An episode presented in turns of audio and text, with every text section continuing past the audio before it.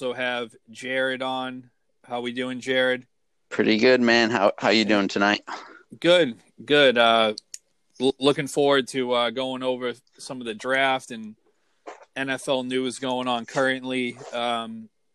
Unfortunately, our other host, Adam, could not make it tonight as he is still sort of in quarantine recovery. As some of you may know, I know he put it on the Instagram story. He was tested positive for COVID-19, but he is doing much better. We've talked to him. Looks like things will be all right for him. So, Adam, hope you get better soon. And just real quick, anybody out there that is dealing with this on, if you personally have it or know somebody, our thoughts and prayers are with everybody. I know it's kind of a crazy time with this going on. Everybody's going a little stir crazy, but the one thing that we did have last week was the NFL draft. So, and as far as the sports world goes, that was a nice something for everybody to tune into. I actually had saw that it broke. It was like the most people tuned into the draft in however many years. So that's good news for the NFL. Absolutely. It was needed too. It was like the perfect time. Yeah. So yeah, exactly, Jared. It was the perfect time. And even the NFL itself, it wasn't just a normal draft for them. I mean, they've had to make a lot of adjustments, doing it, basically Goodell doing it from his basement, players at their house, which we'll talk more about that in a second. Did want to say thanks to everybody that tuned in because, Adam was live on IG during the draft. We had live updates going on Twitter. Even if you only tuned in for a couple minutes or however long, we appreciate it. Quick shout out to @JustinChibb. He was the winner of our rookie card giveaway. I'll have to ask Adam. I don't know. Nice job. I don't know what card he's going to be getting. I'm guessing not the Jake Fromm card, but hopefully it's not the grand prize. Yeah, it's not the grand prize, but that's another guy that's going to come up later. Maybe Adam will give me his card. But, Jared, I want to get your thoughts, just to start on the NFL draft. How did you how did you think about the setup, everything going on? And then kind of rolling into the first round, how did you think things went? So I actually didn't know what to expect the first, live, almost Zoomed draft. It was, all over the internet. But it actually went really good. I thought they did a great job with it. It was entertaining to watch. And, just everyone honestly had great internet that night, I felt like. So it wasn't an issue at all.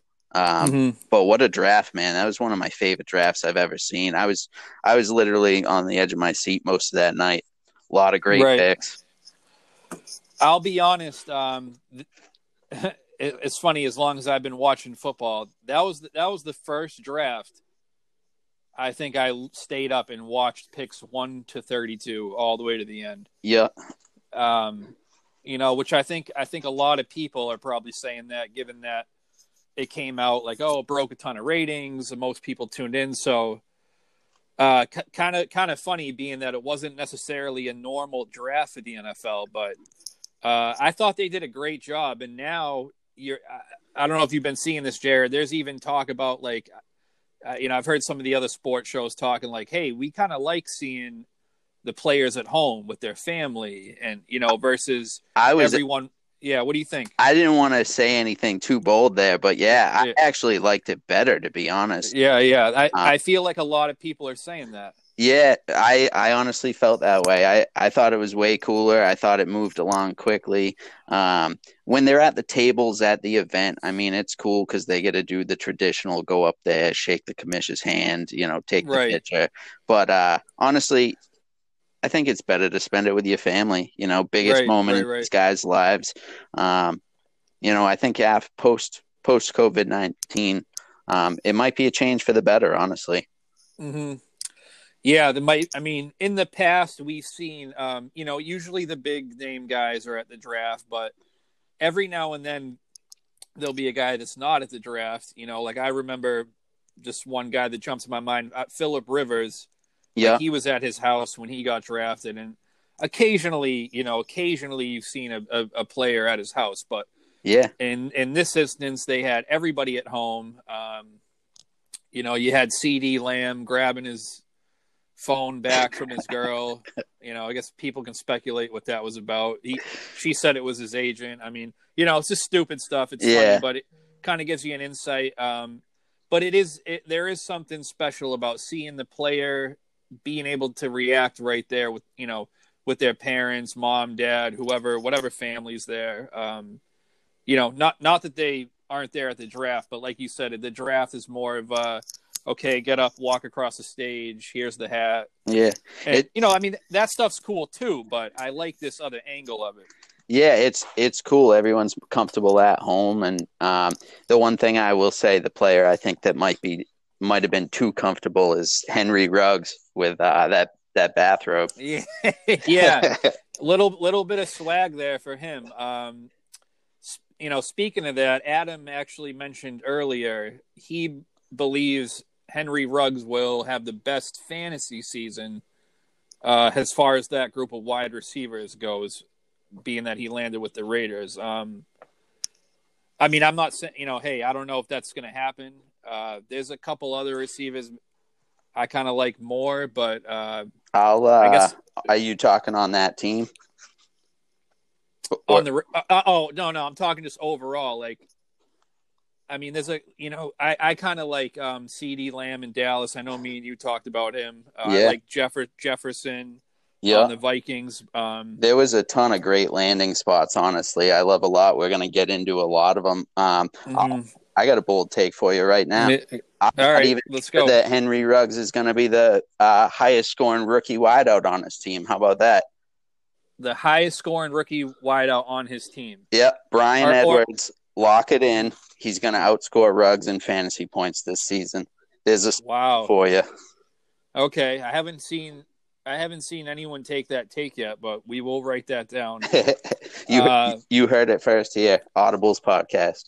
The only thing that worries me for anybody on the Raiders, and I mean, I'm not taking anything away from Derek Carr, but he's been up and down, and I mean, granted, they did sign Mariota. You know, I don't know, you know, if people think he's a better option or not, but that quarterback situation, we'll see how it plays out. Nothing against Derek Carr. You know, it was only a couple years ago he was kind of in the MVP conversation, but I know basically they had Darren Waller became their number one receiver this past season, which is their tight end, which he had a phenomenal season. So yeah. Maybe having these weapons will help Carr, hopefully, for his sake. But yeah, you know. So, anyways, yeah, we thought the draft was good. I know a couple of my close friends. You know, they're diehard Patriot fans, so they just hate Goodell.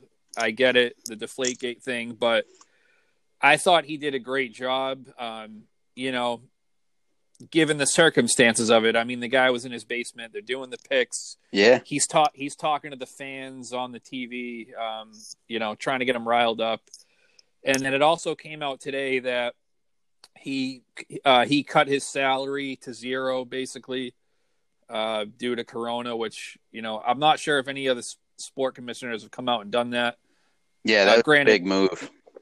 I think it's a good move. It looks good for the NFL. You know, now some people will say, "Oh, well, he makes $45 million a year. Like, this isn't going to hurt him." Yeah, we get that. I'm sure he's not going to be strapped for money, but it still looks good on the surface for the league. You know? Yeah, yeah. There's a lot of people struggling, so you know, I'm sure he's going to put it elsewhere. So moving along into the draft here, Jared. Just, you know, we'll kind of touch on some of the, you know, big name picks and some of the obvious stuff here. So right off the bat, you know, I think everybody in the world had Joe Burrow going to the Bengals. That was kind of the obvious pick. Yeah. I guess we can say props to them. They didn't screw it up. Right. You know, because we didn't know, oh, are they going to trade the pick, whatever. But I noticed after the draft, it did come out. It said Joe Burrow said, "Oh, I've already been studying the Bengals playbook for like a month or two." You know, which is good. You know, he seems like a kid that wants it. So, what do you think about the Bengals taking Burrow there? The obvious pick. They did the right thing. Is that what we're going with? Oh yeah, I'm happy for them that they didn't screw that up. He was he was the perfect pick at the perfect time. So I'm happy for him. Great college season. He's going to a team. He's instantly getting weapons right off the bat, which is always great to see. I'd say biggest needs right now, other than defense for that team, is probably a little bit more help on the O-line, but. You know, they had a really good draft. I mean, you start your draft off with Burrow. That's great. They got T. Higgins with the first pick in the second round. That was that's a very good pick there. And so I mean, they're surrounding him with weapons, and yeah, great pick. Love it. Love to see it. Yeah, I mean, every mock draft, everything out there, it was, you know, the talk was Burrow's going to the Bengals, so. Kind of the obvious pick. Although funny thing is they used the entire draft clock before they announced it. Yeah. They let it run all the way down. I mean, you know, maybe they were leaving the door slightly open for some type of Ricky Williams draft every pick, you know, give you every pick for him thing. But we'll see how it plays out. I mean, you know, for him, he has an opportunity to turn their franchise around, coming off a strong last college season, strong season for him. So we'll see how that goes. And then, of course, the second pick, another kind of obvious one, you know, this was Chase Young, Ohio State, you know, the big edge rusher, the dominant DN going to the Redskins. Again, kind of the obvious pick. A lot of mock drafts had him going there. You never know, you know, if there's going to be a trade or not. But yeah, what do you think about this pick, Jared? Another great pick. I think we all mocked it, honestly, in one of the previous episodes. So It was just like the writing on the wall. You know, they needed the player, and they liked the player. So I think it's a good fit and no brainer, really. Yeah, you know, a lot of analysts, experts, you know, anything you read out there, they pretty much call him the most physically gifted player in that draft class, which, you know, I guess you can't really argue with for now. Me being a Giants fan, you know, I'm kind of looking at it like, damn, they're going to have to try to block this guy twice a year for the next couple, however many years. But yeah, there was part of me was hoping, man, maybe the Redskins will do something crazy, and somehow he falls to the Giants at 4. That didn't happen though, but yeah, picks. So I know the first 3 picks on the Audibles mock draft. I think we nailed the first 3. Yeah. So the third pick was Jeff Okudah. Did you have him in the Lions, Jared? Yeah, I did as well. Right. So I think at this point, I mean, the only thing I can say about it is they probably screwed up not getting some additional assets and moving back. I think they could have definitely did that. Yeah. But whatever, they got their guy. So, you know, good pick. And yeah, I remember you saying an episode or 2 back that third pick with Detroit could kind of be, you know, where things start to move around. Because there was kind of some rumors about Miami trying to get assets and slide into the third spot or whatever it was. But I think this is a smart pick for the Lions, given that they moved on from Darius Slay. No one really knows why, but Okudah was the number 1, you know, ranked corner at his position. He's coming from Ohio State. They have produced pretty solid NFL corners. So I will say they made the right pick here. Although I don't know if you've seen a lot of the stuff coming out, Jared, surrounding Matt Patricia. Not good. I mean, of course, it's all from players that they release or cut or move on from. So maybe a little sour grapes and stuff, but kind of hearing more negativity about his style compared to, you know, some positive things. Even even I think Gronk said, oh, they were going to try to trade me to Detroit 2 years ago, and I told them I was going to retire. Yep. You know what I mean? Yep. So I don't know. I mean, what do you think about that? I got little to no faith in Patricia, to be completely honest. And, yeah, everything you're hearing, I think it's just the writing on the wall that he's a terrible coach. You know what I mean? Seen him make bad trades, bad draft picks, coach terribly. So, I mean, it's just more the same with him, honestly. I think he's on a very short leash. Yeah. I think it's only a time before he's out of there. So, yeah, I mean, it's weird because not that we want to spend too much time on the Lions, but I mean, over the last 2 years or so, there's been a couple of games that I remember watching. I'm like, oh, wow, they don't look too bad. Like, decent defense.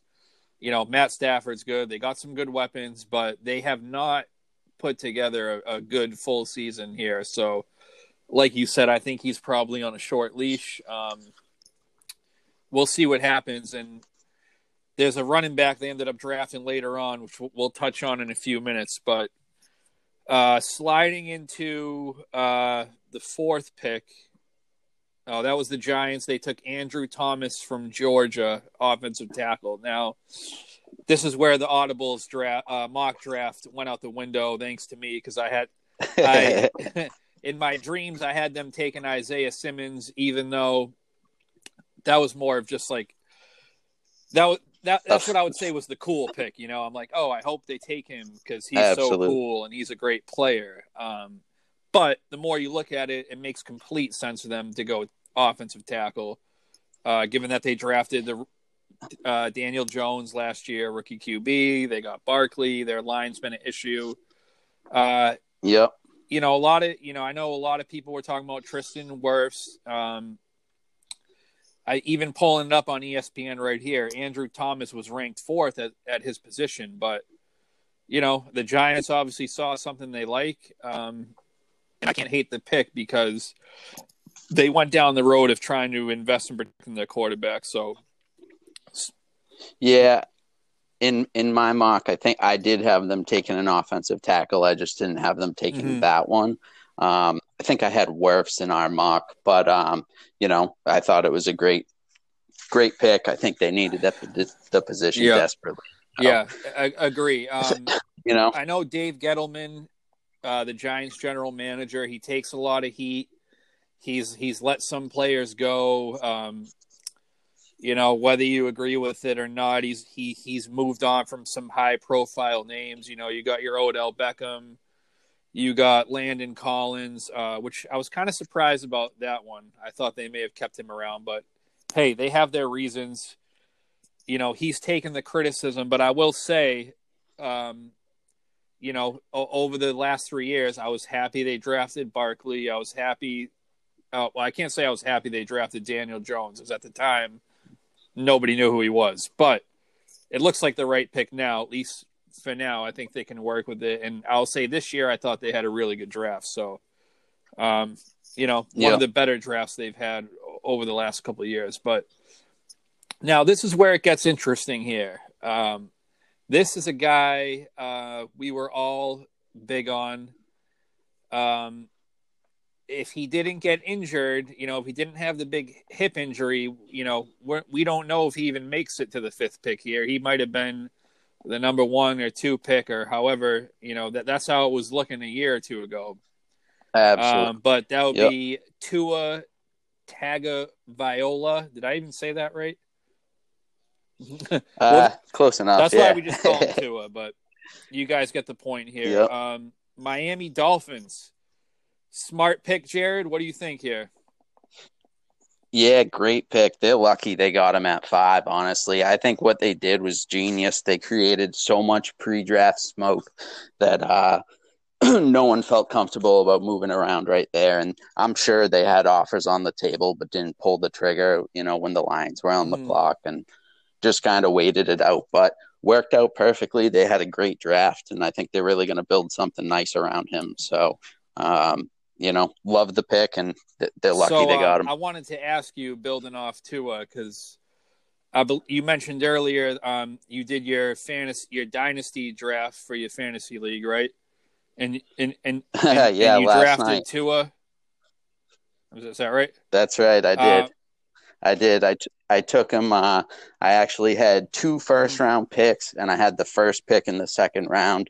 I ended up I adopted a orphan team, so kind of rebuilding, traded away some pieces for picks, and just building it from the ground up. He was my 3rd pick, and I actually moved up to the 112 to knock him down because Burrow was already gone.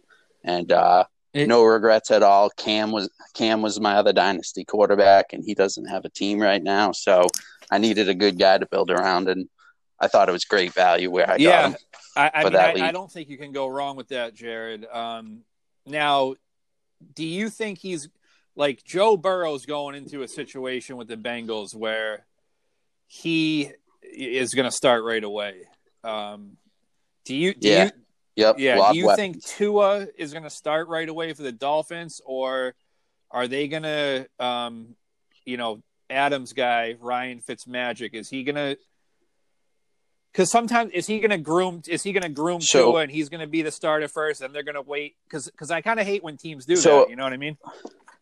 Yeah, I don't love when teams do that either. I mean, I think that with him, they're probably going to see how the medicals look. If he's good, I think they're going to put him out there. He's the future. And, the thing about the Bengals' approach and the thing about the Dolphins' approach, they're going 2 different routes. Bengals, look at what they're doing. They're stacking up offensively with weapons. They're trying to put pieces around Burrow.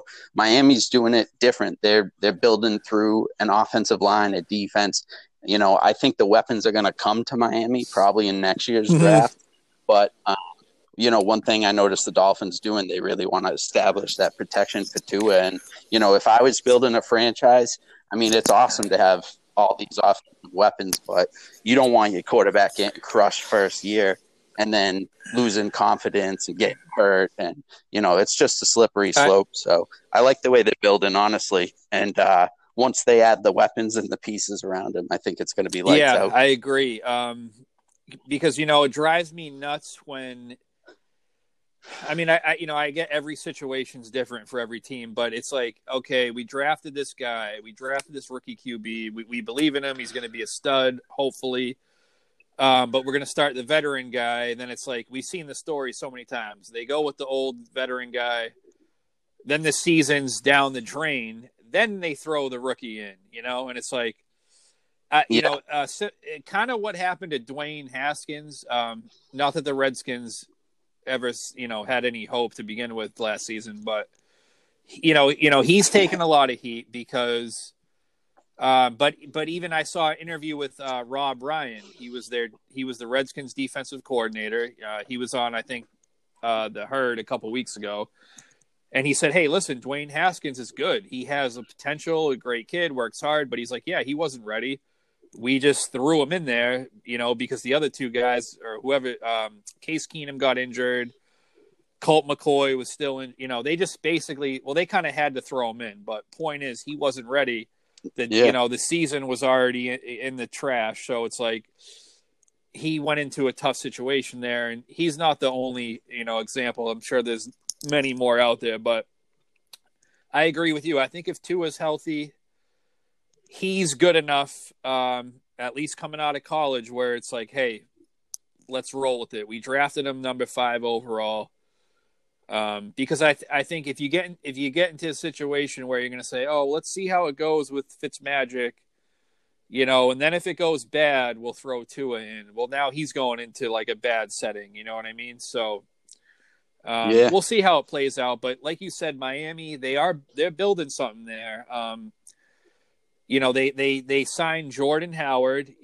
Again, he's not, he probably doesn't come up on the list of top 5 backs, but quietly has been productive in his career. Even had a pretty decent year with the Eagles last year in games that he played. They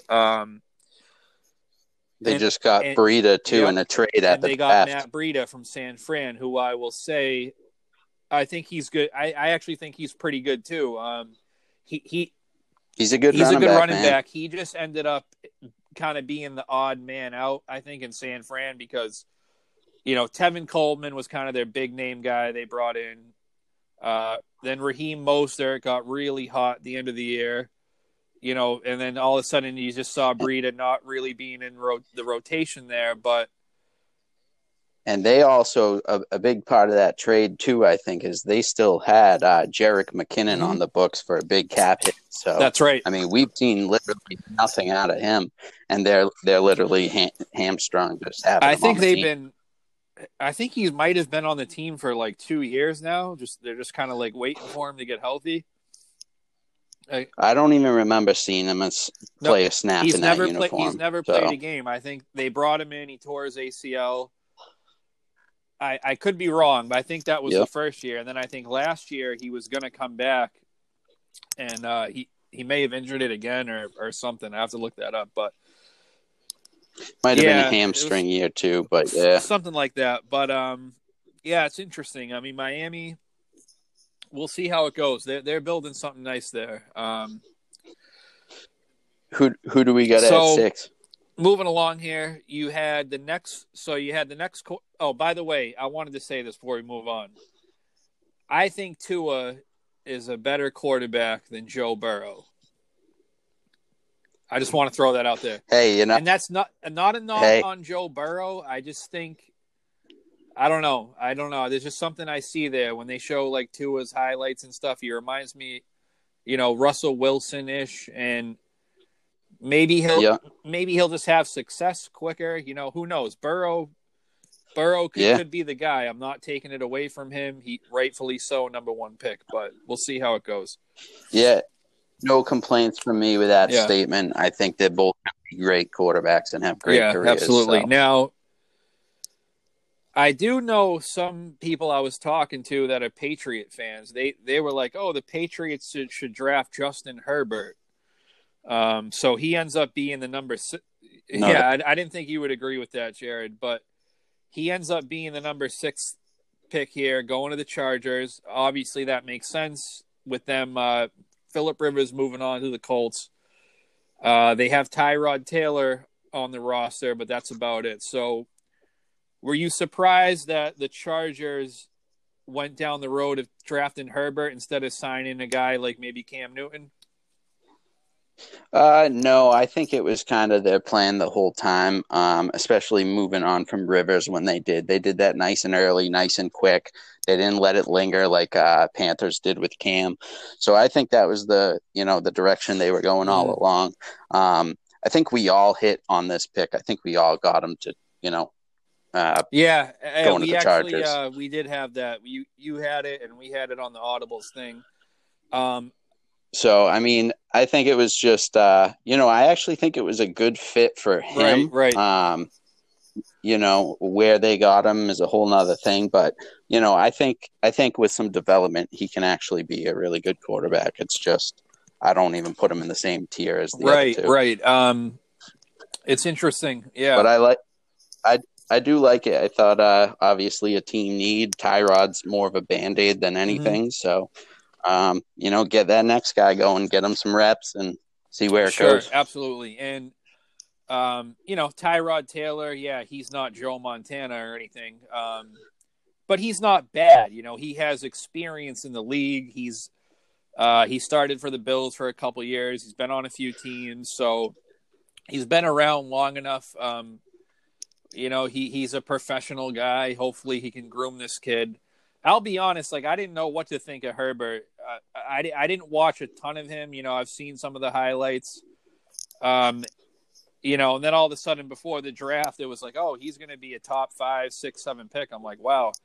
And then I don't know if you remember, Jared, there was a lot of smoke about the Giants maybe taking him. You know, the story came out, oh, they're FaceTiming. You know, it didn't really make sense to me because – they had just drafted Daniel Jones a year ago, same GM. I know it's a new coach, but I never really believed that. I think they were just trying to maybe get somebody to trade up or something. But yeah, that's exactly what they were doing. That's what this whole draft was. We thought there was going to be a ton of trades, and it was just a big stalemate, you know. So the next pick, this is where me and Adam really dropped the ball. We didn't even have Derek Brown in our mock draft on Audible, so I hit this one on the head. I mocked him right to them. Did you really? Yep. You had him going to the Panthers? Okay. Seven, okay. Yep. And I think at this point of our mock, I was 6 for 7. I think the only pick I had wrong was the wrong player, right position. For the Giants, so. Right? Yeah, correct. The Giants was a tough one. I mean, there was the other tackles, like we said, Wirfs, the kid from Alabama, Mekhi Becton. Wills, yep. Wirfs. Hey, Andrew Thomas, I mean, good for him. I mean, everything I read about him is pretty good. So, but Derek Brown, yep. He was ranked number 1 at his position, defensive tackle. Yeah, I mean, the guy's huge, 6'5", 326 pounds. He's a monster. He's a leader. It was really a great pick, and they liked him so early on in the process. That's kind of where I caught wind of that. It was just kind of obvious to me. But by the way, these rankings I'm referring to is just it's ESPN's rankings, I guess, because I'm just looking at their draft recap by round here. So they had him. They had him ranked number 1 at the position and number 3 overall player in the draft.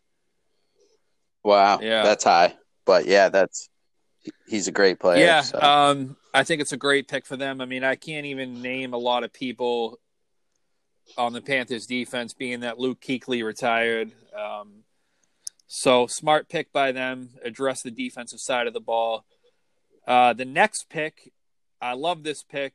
It's who I had wished the Giants were going to take, but talk about another team that's building something here, Jared. You got the Cardinals drafting Isaiah Simmons, the positionless defensive player coming out of Clemson. You know, he said, when they asked him what he plays, he says defense.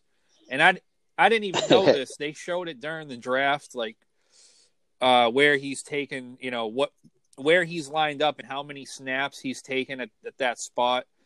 And he actually took the most snaps last year as a slot corner, which I was like, wow, you know, because he's kind of listed as a outside linebacker, safety. I mean, they move him all around the field. But even then, I mean, outside linebacker, he bumps, you know, then you bump out on the receiver. Now you're a slot corner, you know, I mean. You know, you can't get too caught up in all that. I mean, it looks cool and everything, but bottom line is the kid's just a football player. You line him up anywhere on the field, he's going to make plays. So I think this is a great, great pick for the Cardinals. They must have been pretty pumped he fell to them at 8. What do you think about this pick, Jared? Yeah, I think he was probably he's one of the most versatile players still on the board. I think I mocked them taking a guard or a tackle, rather, Mekhi Becton. But I thought it was more of a team need, honestly. But, you know, their defense is pretty bad, so it really does make a lot of sense. But, yeah, I like the pick. No issues at all. I saw something that he said right before the draft, and I actually pegged him to fall a little bit because, like you said, he's like a jack of all trades. He can do a bunch of stuff. But his quote was perfect. He was like whichever NFL team drafts me, their game day player limit is basically increased by 4 because I can play so many positions. Yeah, and I saw that. So, I mean, if you think about it, coaches love guys like that. So, you know, top 10 pick all day. Yeah, I mean, you saw him dominate at Clemson. You can't go wrong there.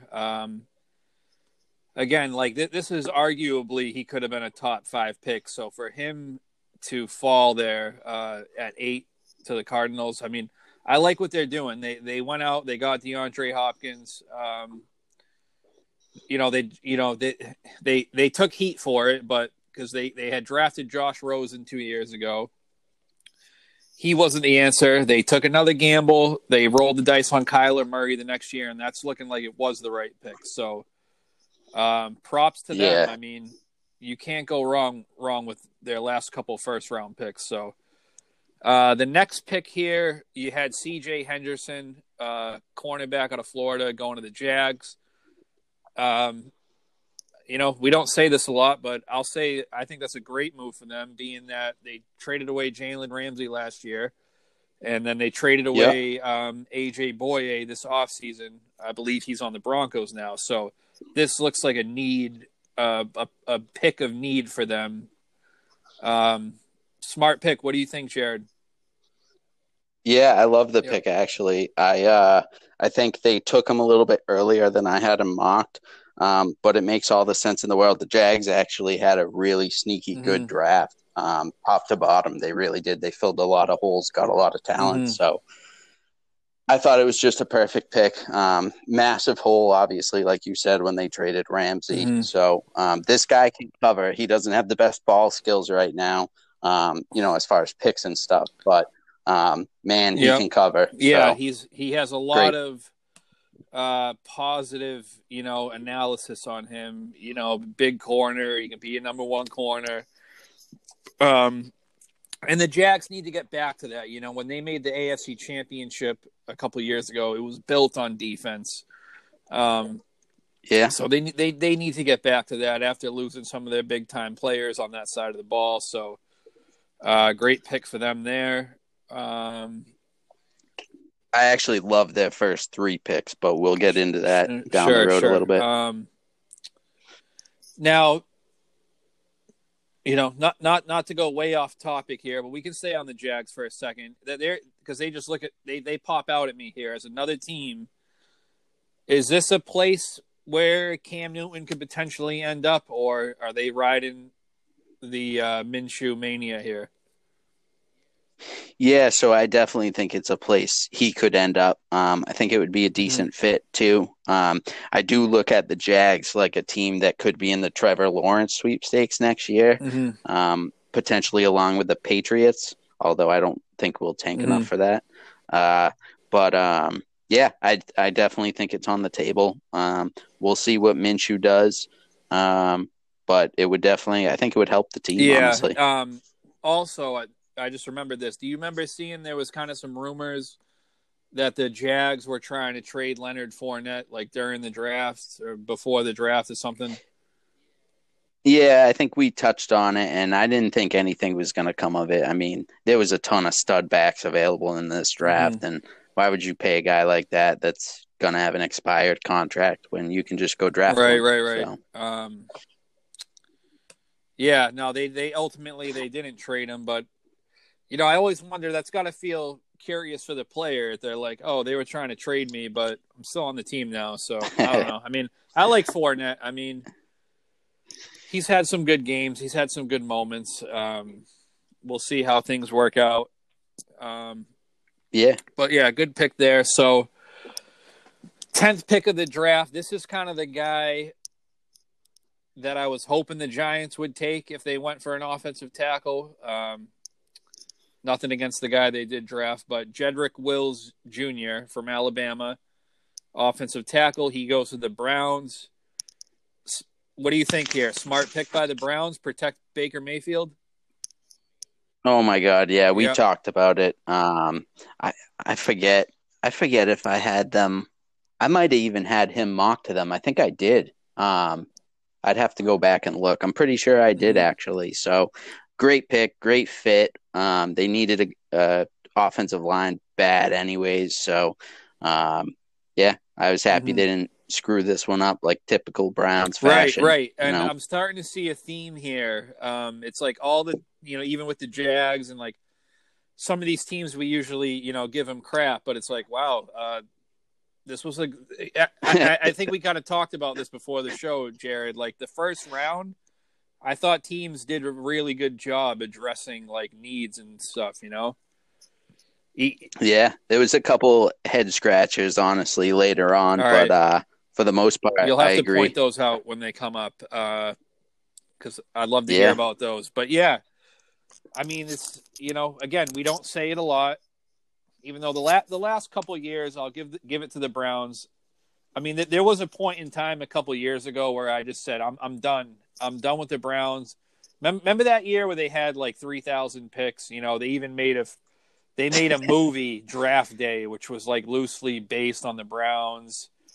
You know, I think it was when they were going to draft Johnny Manziel and whoever, and it's just like they had like 3,000 picks, and I was like, you know what? I don't even care because whoever they draft, they just screw it up anyway. But I know Adam hates the Browns, and he gives Baker Mayfield a lot of crap, which that was kind of a surprising number one pick a couple of years ago. But yeah, outside of that, you know, I think they've done pretty good in the draft, you know, the last couple of years. But they also got rid of their GM, so we'll see how the future goes for them. But this was a good pick here.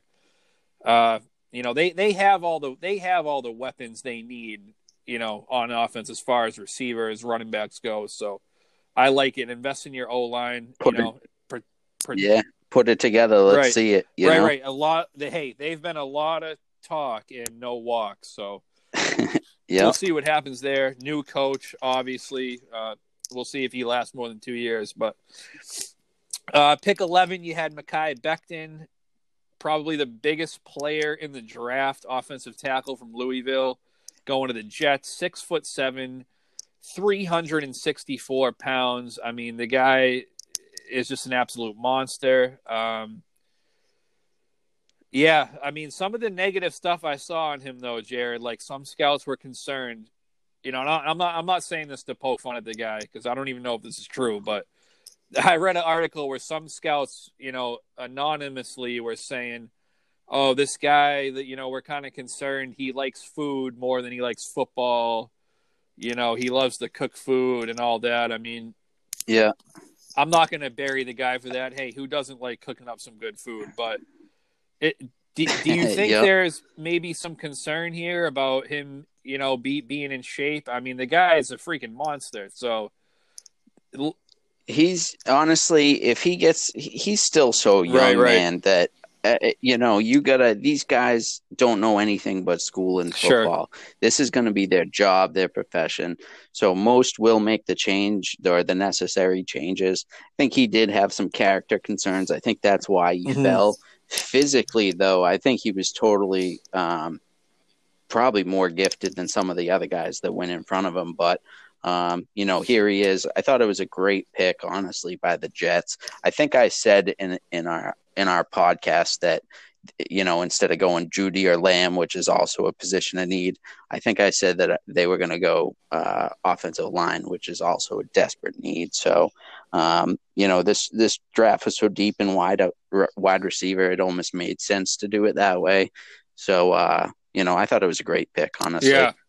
And here's another team that we look at like, oh, they're going to screw this up. And, you know, exactly. They didn't. Yeah, so. I mean, hey, because I will say, you know, the one thing you saw with the Jets last year, they brought in Le'Veon Bell, and it was not the Le'Veon Bell that we saw with the Steelers. Okay, yep, we get it. He missed a year of football, but I think this was addressing that, like, hey, we need some better run blocking. We need to protect Darnold, because I believe. Oh no, he was out last year, but it wasn't football related. He had what the hell did he come down with? Mono. Do you remember that? Yeah. I think he missed the first four or five games. Probably three or four games. But poor Trevor Siemian was filling in, and he got absolutely killed.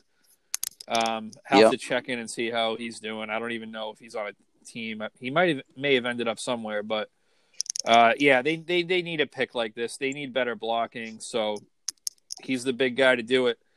Moving on to pick 12, you got Henry Ruggs. This is Adams, number one rookie fantasy receiver. This is Adam has him breaking out, being the number one in Oakland, although Jared has a different take on that, but What do you think about Henry Ruggs here going to not only going to the Raiders, but he gets drafted a few spots ahead of his teammate Jerry Jeudy, who got a lot of hype. So what do you think about this? So, I mean, I thought this was honestly a typical Raider pick. I mean, we've seen them draft the fastest guy on the field pretty much every time they get a shot to do it, whether it's the right decision or not. It's always the wrong decision. But I didn't have him as my top wide receiver on the board. Thing is, though, he brings a whole different dynamic with that speed. So he's better to a football team than your fantasy roster. Stretching the field, you know, spreading everything out. That's huge value. So, you know, it makes sense that he went high. if I was Oakland, I probably wouldn't have taken him. I definitely would have went with the other two. They're just better overall prospects, in my opinion. But I will say this, with that pick, they got their burner.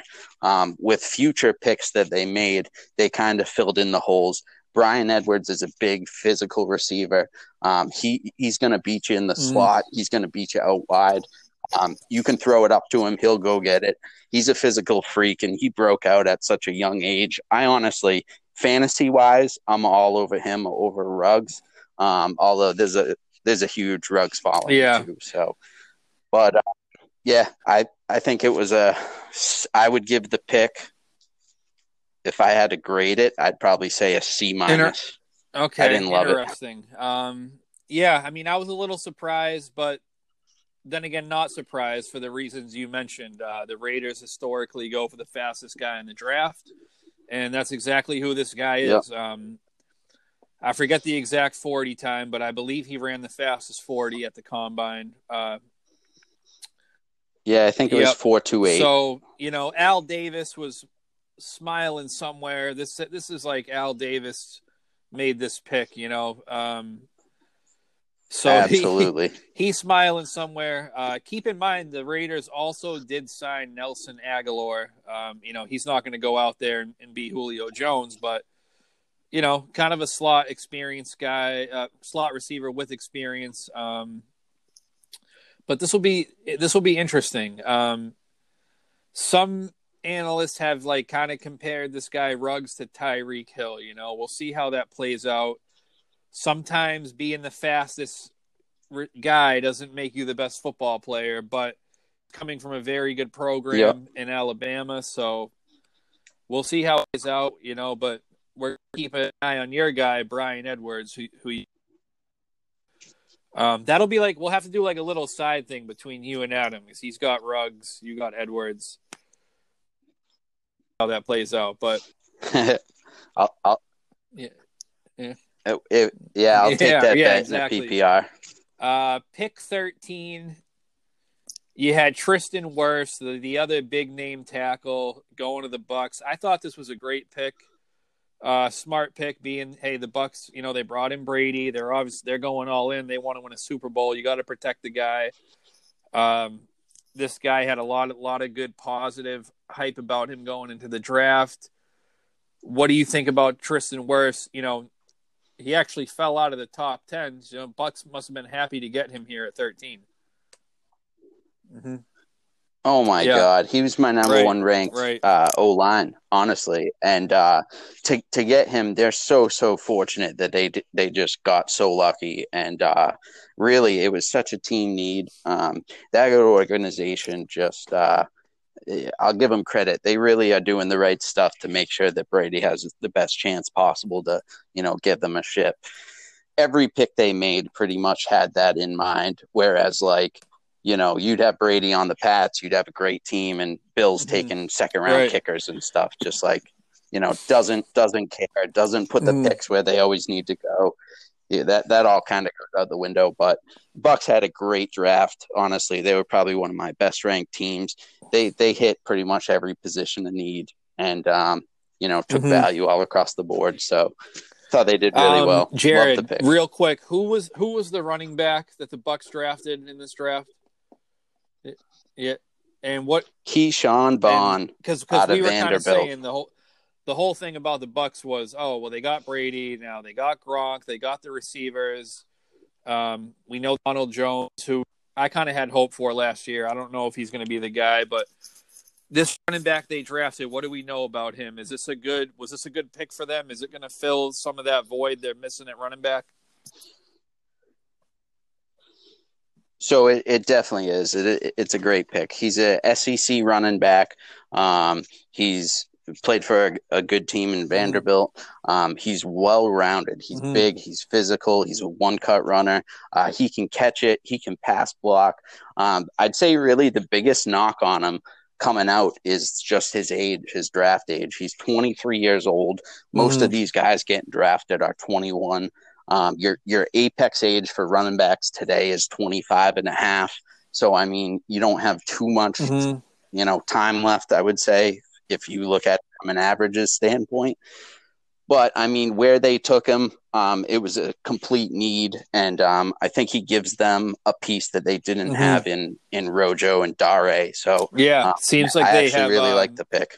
You know, really filled out their roster on the offensive side of the ball. So, yeah, I think they had a great draft overall.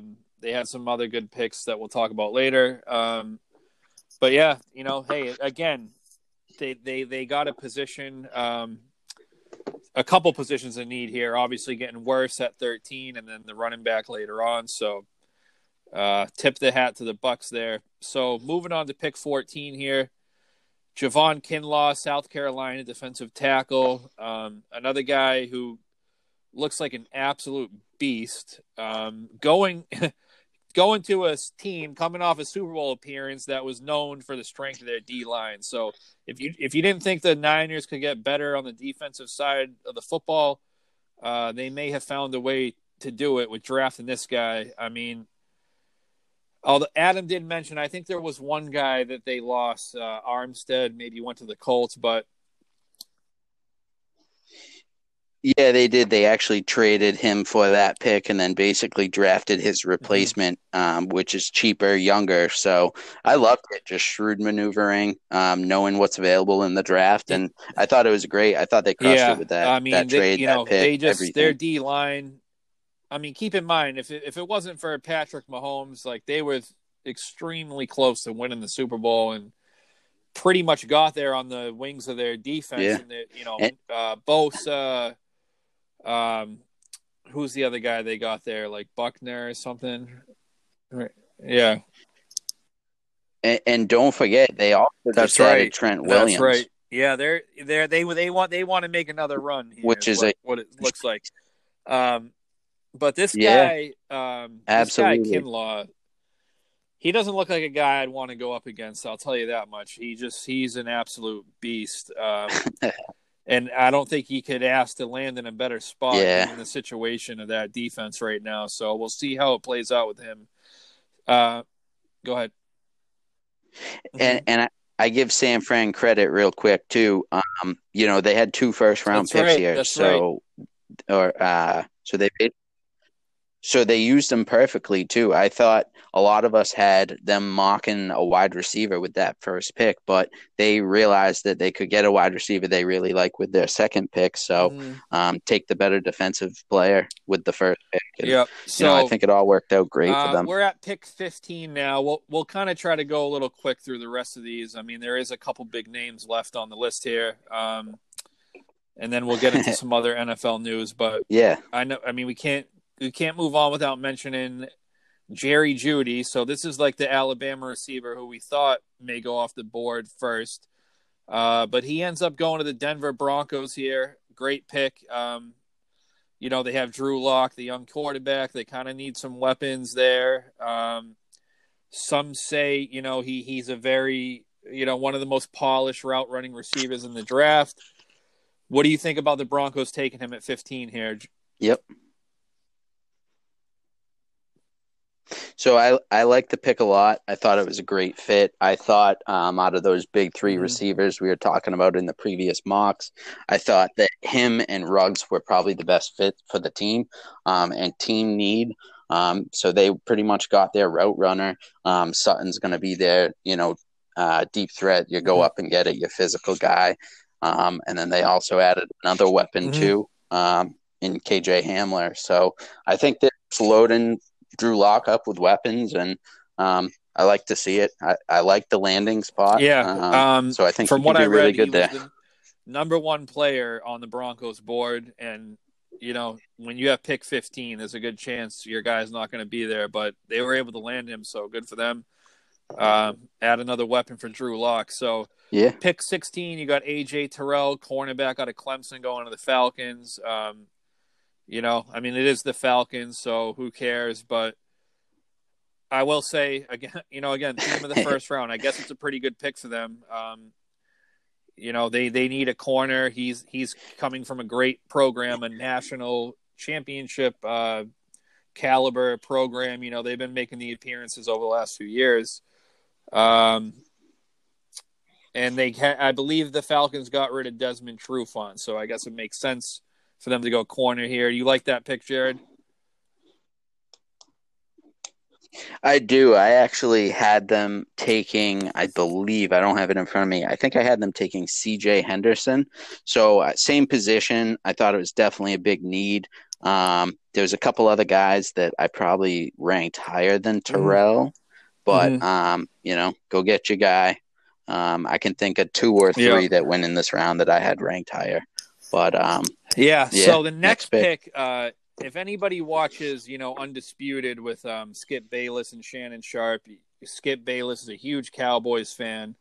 And I believe he's actually a huge Oklahoma fan. So, you know, he's obviously, you know, a little biased. He's calling this like the Cowboys won the draft. They stole CeeDee Lamb.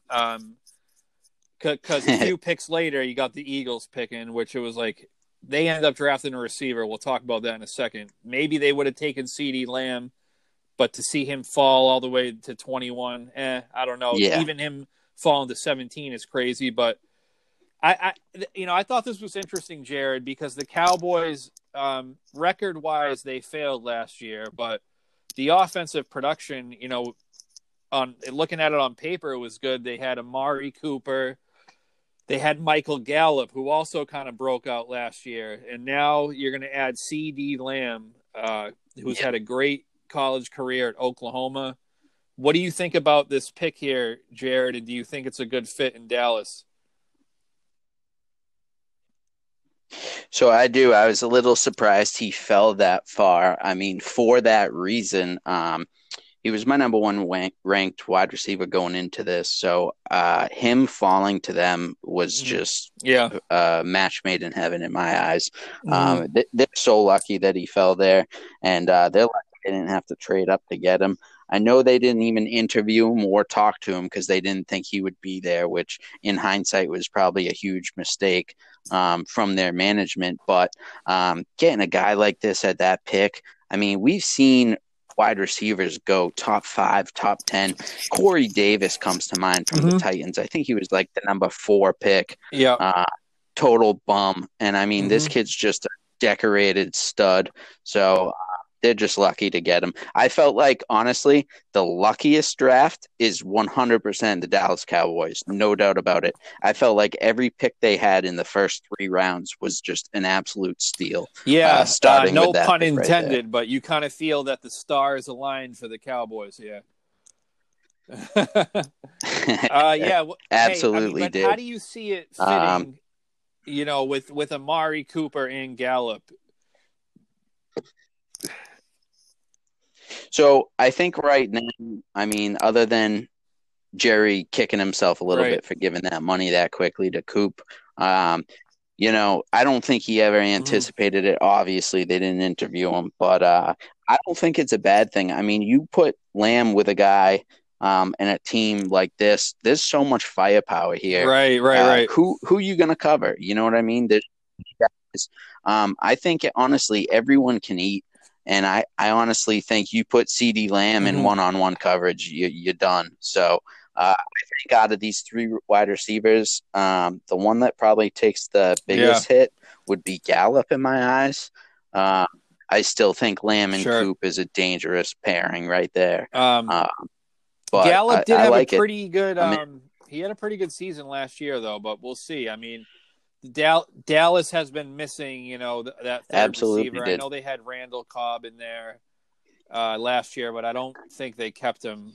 So we'll see how that plays out. But, yeah, good pick for Dallas.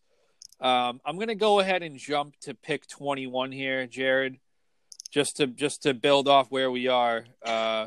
Okay. So then the Eagles come up at 21, and they take a receiver, Jalen Reagor. So – wide receiver out of TCU. I'm friends with a couple people that are Eagles fans, and they were like upset about this pick. At least this one kid in particular. And I was trying to tell him, hey, listen, you know, all right, God, he's not CD. He's not the big name CeeDee Lamb or Henry Ruggs or Judy, but all I heard is positive things about this kid. And you look at the Eagles last year, by the end of the season, they're basically throwing to practice squad players. Nothing against those guys. I mean, hey, it's easy for us to sit here and, you know, and criticize these guys. At the end of the day, all these guys are pretty good to make it to the NFL to begin with. But it's ironically, I'm talking about this. I have NFL Network on in the background, and they're literally talking about this guy. It says, rookie wide receiver Jalen Reagor is in the best fantasy situation going to the Eagles. What do you think about this, Jared? Yeah. So I actually love the pick, and I've been hearing a lot of grief from these Philly fan base loyals throughout these picks. And let me set something straight. They're absolutely wrong. Not only is Reagor one of the best receivers in this draft, he's probably one of the most versatile. He is so explosive. This guy didn't even get a chance, though, in college. If you back up and you watch this film, I mentioned it in another podcast, he had 6 different wide receiver quarterbacks. He was playing with backups of backups. He had no talent thrown to him, and he still broke out. And when I say broke out, the metrics that are reached, these are metrics that Jerry Jeudy and Henry Ruggs didn't even accomplish. So, as far as I'm seeing it, Reagor is probably one of the best fits, one of the best picks. I love it top to bottom. He's going to be great for them. And he can return, too. Remember the old days with Deshaun Jackson and his punt and kick returns? You're going to get that in. You're going to get that in this guy. This guy's a monster. I can never forget fast. That. Being a Giants fan, you know, that punt return, Deshaun Jackson, I think it was 10 years ago. I feel like I see it. It comes up like once or twice a year on social media. And I still remember watching that play. I'm like, don't punt it to Deshaun Jackson. Of course they do. And the rest is history. But I'm with you, Jared. I mean, hey, obviously I hate the Eagles, but you know, when they were showing his highlights after they selected him, I was like, wow, you know, this kid looks pretty good. And again, they need a receiver, so it makes sense to me, Yeah. They've literally had no stability at that position. Alshon's been the most stable thing, and he's on the field 50% of the time since they've got him. So it's like, come on, this guy, what are you going to knock him on? His size? It doesn't matter. He can go up and get it on anyone. So he's just so well-rounded and polished. Wait till he puts on pads. His play speed is phenomenal. So soon as he gets out there, he's going to shine. They actually did bring Deshaun Jackson back last year, but he only lasted about a game. It was funny because I don't know if you remember this, Jared. Yep. It was like the first week of the season last year. A buddy of mine in my fantasy league, he had like Deshaun Jackson, Sammy Watkins, and somebody else. They all went nuts week one and had like 50 points. And, I was like, oh, my God, he's got the best team in the league. And I don't even think Deshaun Jackson played another game. And Sammy Watkins kind of fell off from a fantasy perspective, too. But it's just funny. So, yeah, they need a receiver. A good pick for them. Now, the next pick here, another interesting pick here, you have Justin Jefferson, another wide receiver, LSU, going to the Vikings. I love this pick. I think it's a great fit, being that Stephon Diggs just left there. He's coming off a great season at LSU, obviously played with Heisman Trophy winner Joe Burrow. Great pick by the Vikings here, I think. What do you think, Jared? I absolutely love this pick, and I love the fit. Maybe the Eagles fans were a little upset they didn't walk away with Jefferson, but honestly, I think Reagor was a better fit for the Eagles, and I think Jefferson was the perfect fit for Minnesota. Not only does he step into the Diggs role, he's versatile. He can run every route. He can go up and get it. He can play big slot. I honestly think he's the most perfect big slot wide receiver in the draft. He's that good. So I just love it. I think, honestly, you want to talk about a wide receiver leading the the league in fantasy points for rookies. Mm-hmm. That's your pick there. Justin Jefferson. To be honest, he was one of my favorite receivers in this draft. And for him to fall to 22, I mean, again, that's just a steal. And I agree 100% what you said. Yep. I would probably say, like, me personally, I would take Jefferson over Reagor. But maybe you're right. Maybe the fit is better, like Reagor on the Eagles, Jefferson on the Vikings. Something feels right about it, So we'll see how it plays out. But great pick for the Vikings. Let's see here. I'm gonna jump over to the 49ers pick at 25, Jared, because I thought this was interesting. Just to stay on the theme here, another receiver who the Niners said this guy was the number one receiver on their board. Now, you keep in mind, this is a team coming off a Super Bowl appearance that has some pretty good receivers. But Brandon Ayuk from Arizona State. So he must have played with N'Keal Harry then, am I right? Yeah.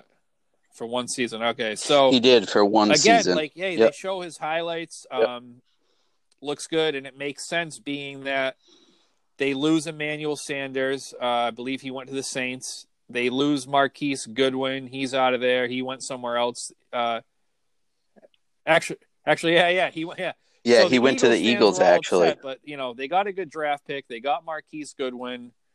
I was going to say they got another guy. Jalen Hurts. Bring it up, Jared. I want to get into that after we. Oh, I'll get into it. Draft thing. Because there's a lot of talk about that. But anyway, good pick for the Niners here. Another weapon, for Jimmy Garoppolo, kind of replaced that Sanders role. I mean, Marquise Goodwin didn't really play last year anyway, so that's not a huge. Yeah, it's not a huge loss there, but yeah, he was. What do you think? Did you like this pick here for the Niners?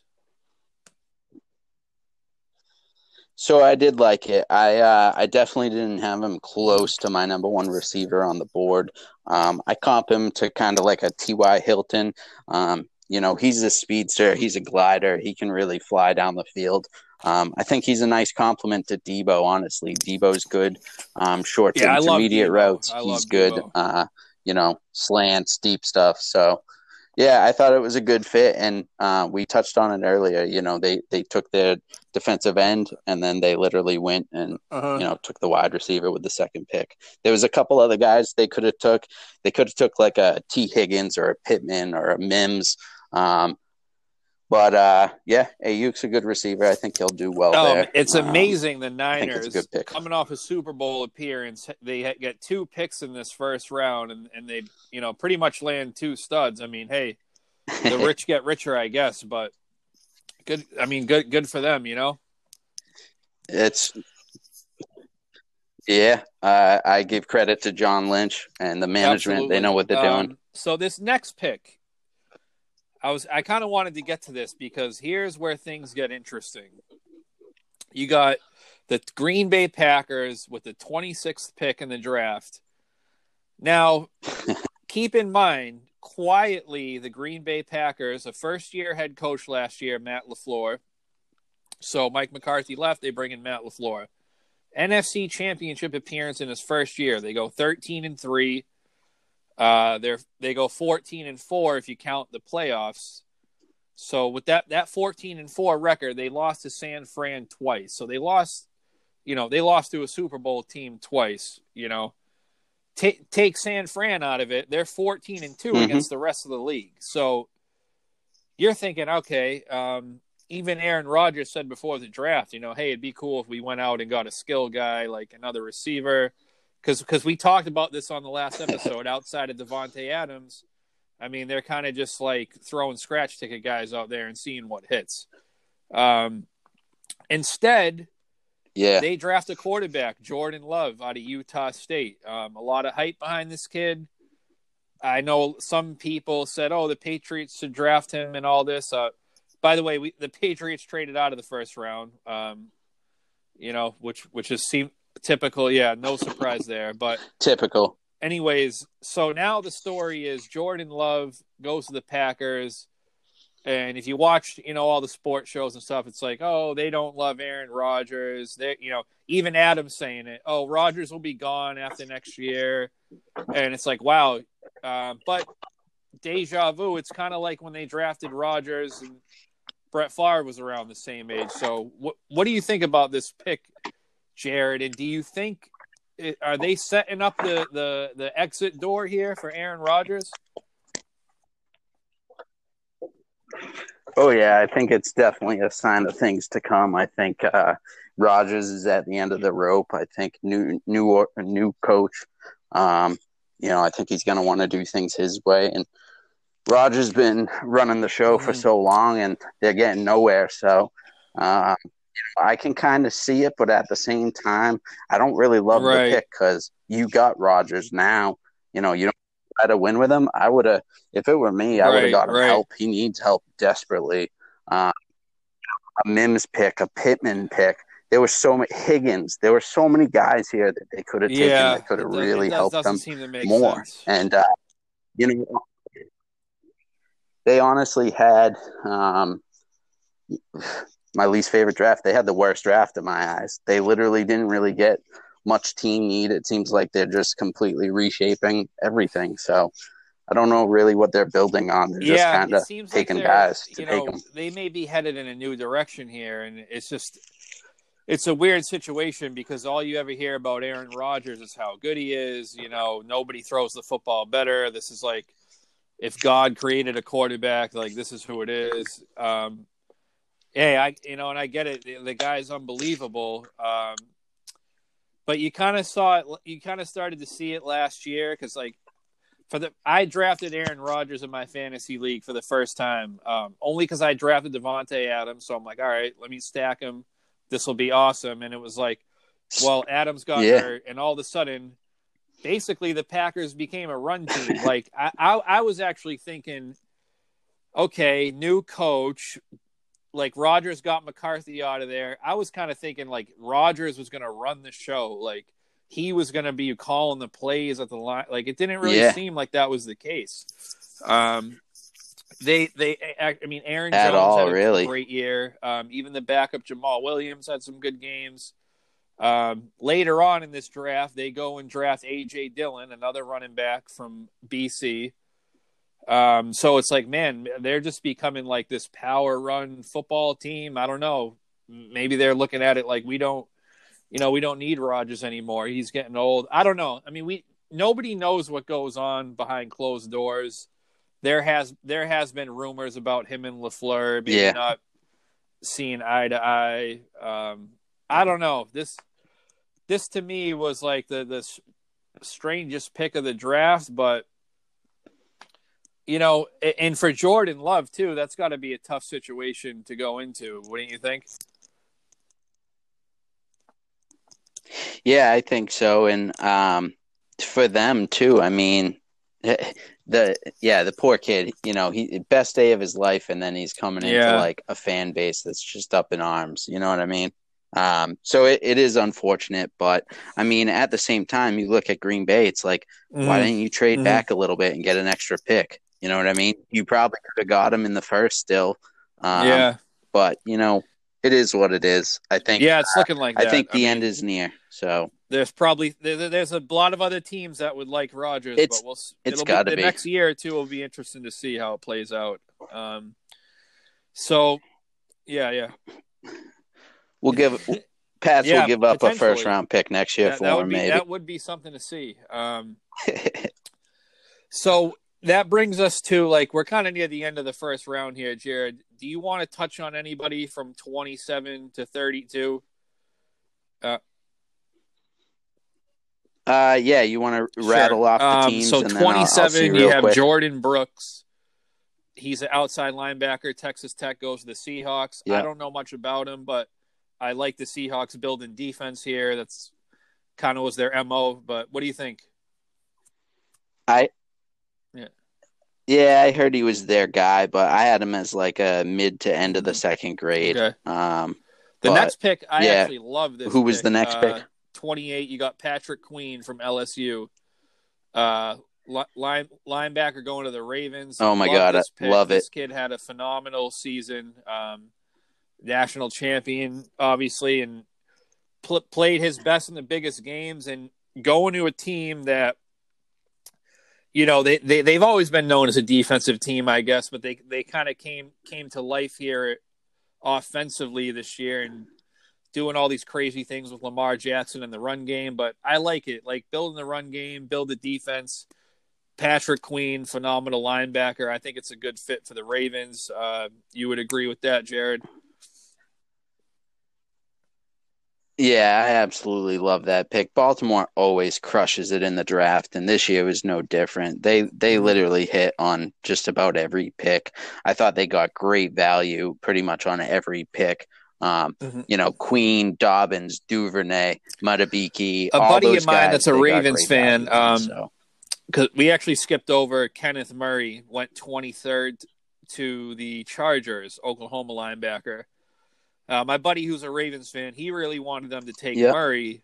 But when they got Queen, I was like, dude, you guys might have got the guy, man. You know, what do you think? Yeah, I like both of those players a lot, honestly. But, yeah, it's tough to tell at this point. Yeah, but, same. I like think Queen it's a great ton. Fit. Pick 29, Isaiah Wilson, offensive tackle, Georgia, goes to the Titans. Hey, they love to run the ball, so why not get some linemen, right? Yeah, and that was something I think we mentioned in one of the pods. I think I said that they needed an O-lineman here to replace what's his name that they just lost to the Browns. I forget his name, but, yeah, he's gone. But hey, good pick for them. I mean, they, you know, Titans ran the ball like 40 times a game in the playoffs, so, and they're sticking with Tannehill, so it looks like they may be doing that again. So it's a good pick there. Pick 30.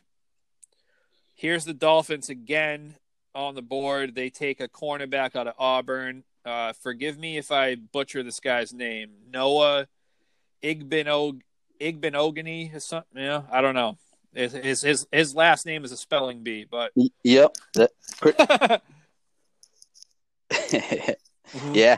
good player, position of need. I thought it was a good pick, honestly. So yeah, I really like what they did, honestly, in this draft. Defensive side of the ball.